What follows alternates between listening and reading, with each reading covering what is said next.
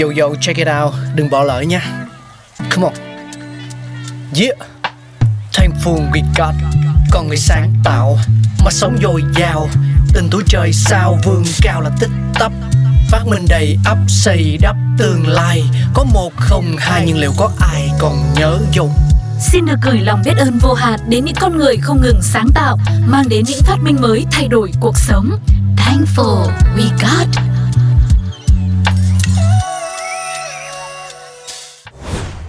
Xin chào tất cả các bạn thính giả của Pladio, chúng ta lại gặp nhau rồi và ngày hôm nay sẽ cùng tìm hiểu về lịch sử ra đời của pháo hoa các bạn nhé. Pháo hoa thì đã trở nên rất là phổ biến ở nhiều nơi trên thế giới, có lịch sử hình thành và phát triển khá là lâu đời và đã có nhiều giả thuyết khác nhau về nguồn gốc cũng như là quê hương của pháo hoa. Tuy nhiên, nhiều ý kiến được đồng tình nhất đã quy về Trung Quốc, một trong những trung tâm văn minh phát triển từ rất sớm của nhân loại. Và ngày nay thì người Trung Quốc tự hào rằng huyện Lưu Dương, tỉnh Hồ Nam, nơi sản xuất pháo hoa nhiều nhất trên thế giới, chính là quê hương của pháo hoa và nghề sản xuất pháo nói chung, với những căn cứ có thể truy nguyên đến thời Đường, thời Tống từ rất là xa xưa.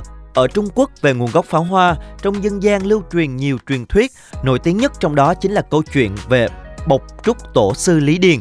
Tương truyền vào thời đường ở thế kỷ thứ bảy, hai bên bờ Nam Xuyên có nhiều người bị ma núi ám hại.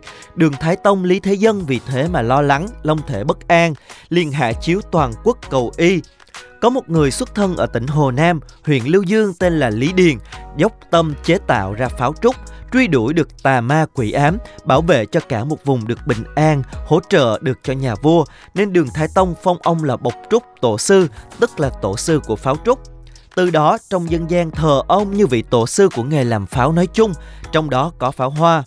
Cũng có thuyết kể rằng, đường Thái Tông lâm bệnh nặng, Lý Điền đã chế được pháo trúc đốt lên xua đuổi tà ma, có công cứu giá nên được phong là Bộc Trúc Tổ Sư. Đến thời Tống, tổ siêu miếu thờ Lý Điền được xây dựng, hàng năm lấy ngày 14 tháng 8 âm lịch làm ngày lễ hội. Ngày nay tỉnh Hồ Nam vẫn còn đền thờ Lý Điền, hàng năm đều tổ chức lễ hội pháo hoa để kỷ niệm.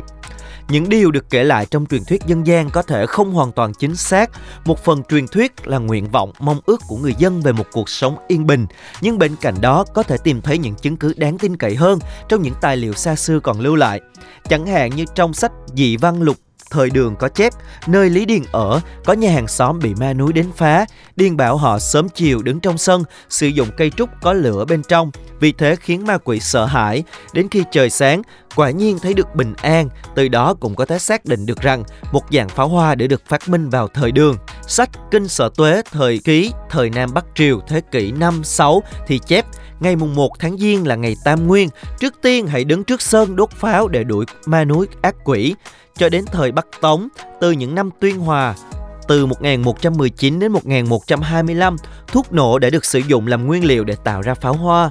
Đến thời Thanh, pháo hoa trở nên phổ biến và thường được sử dụng trong những ngày lễ Tết, những dịp vui mừng với ý nghĩa cầu mong thần linh và tổ tiên phù hộ cho cuộc sống thuận lợi, bình an, vạn sự như ý. Kỹ thuật chế tạo pháo hoa đã hình thành khá sớm ở Trung Quốc. Cho đến thế kỷ thứ 13, nhà thám hiểm Marco Polo đã mang phát minh thuốc súng từ Trung Quốc trở về châu Âu.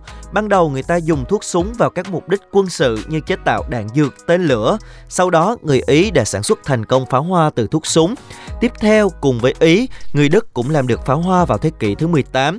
Dần dần thì pháo hoa trở nên phổ biến ở nhiều nước châu Âu.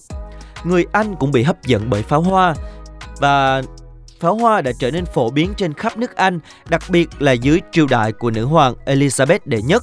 Thậm chí nữ hoàng yêu thích pháo hoa đến độ bà nghĩ ra một tước hiệu mới mang tên ngọn đuốc sáng nước Anh và sau này trong lễ đăng quang của hoàng đế James đệ nhị cũng tự phong tước vị đó cho mình vì ông mê vẻ đẹp của pháo hoa khi tỏa sáng pháo hoa cũng đã đi vào các sáng tác văn học nghệ thuật và xuất hiện trong cả các sáng tác của đại thi hào Shakespeare.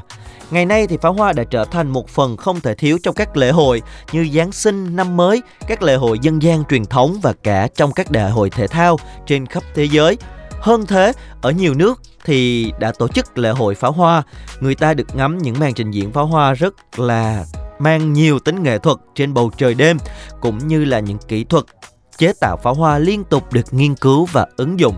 Đó chính là lịch sử hình thành của pháo hoa. Cảm ơn các bạn đã lắng nghe. Hẹn gặp lại ở những tập tiếp theo.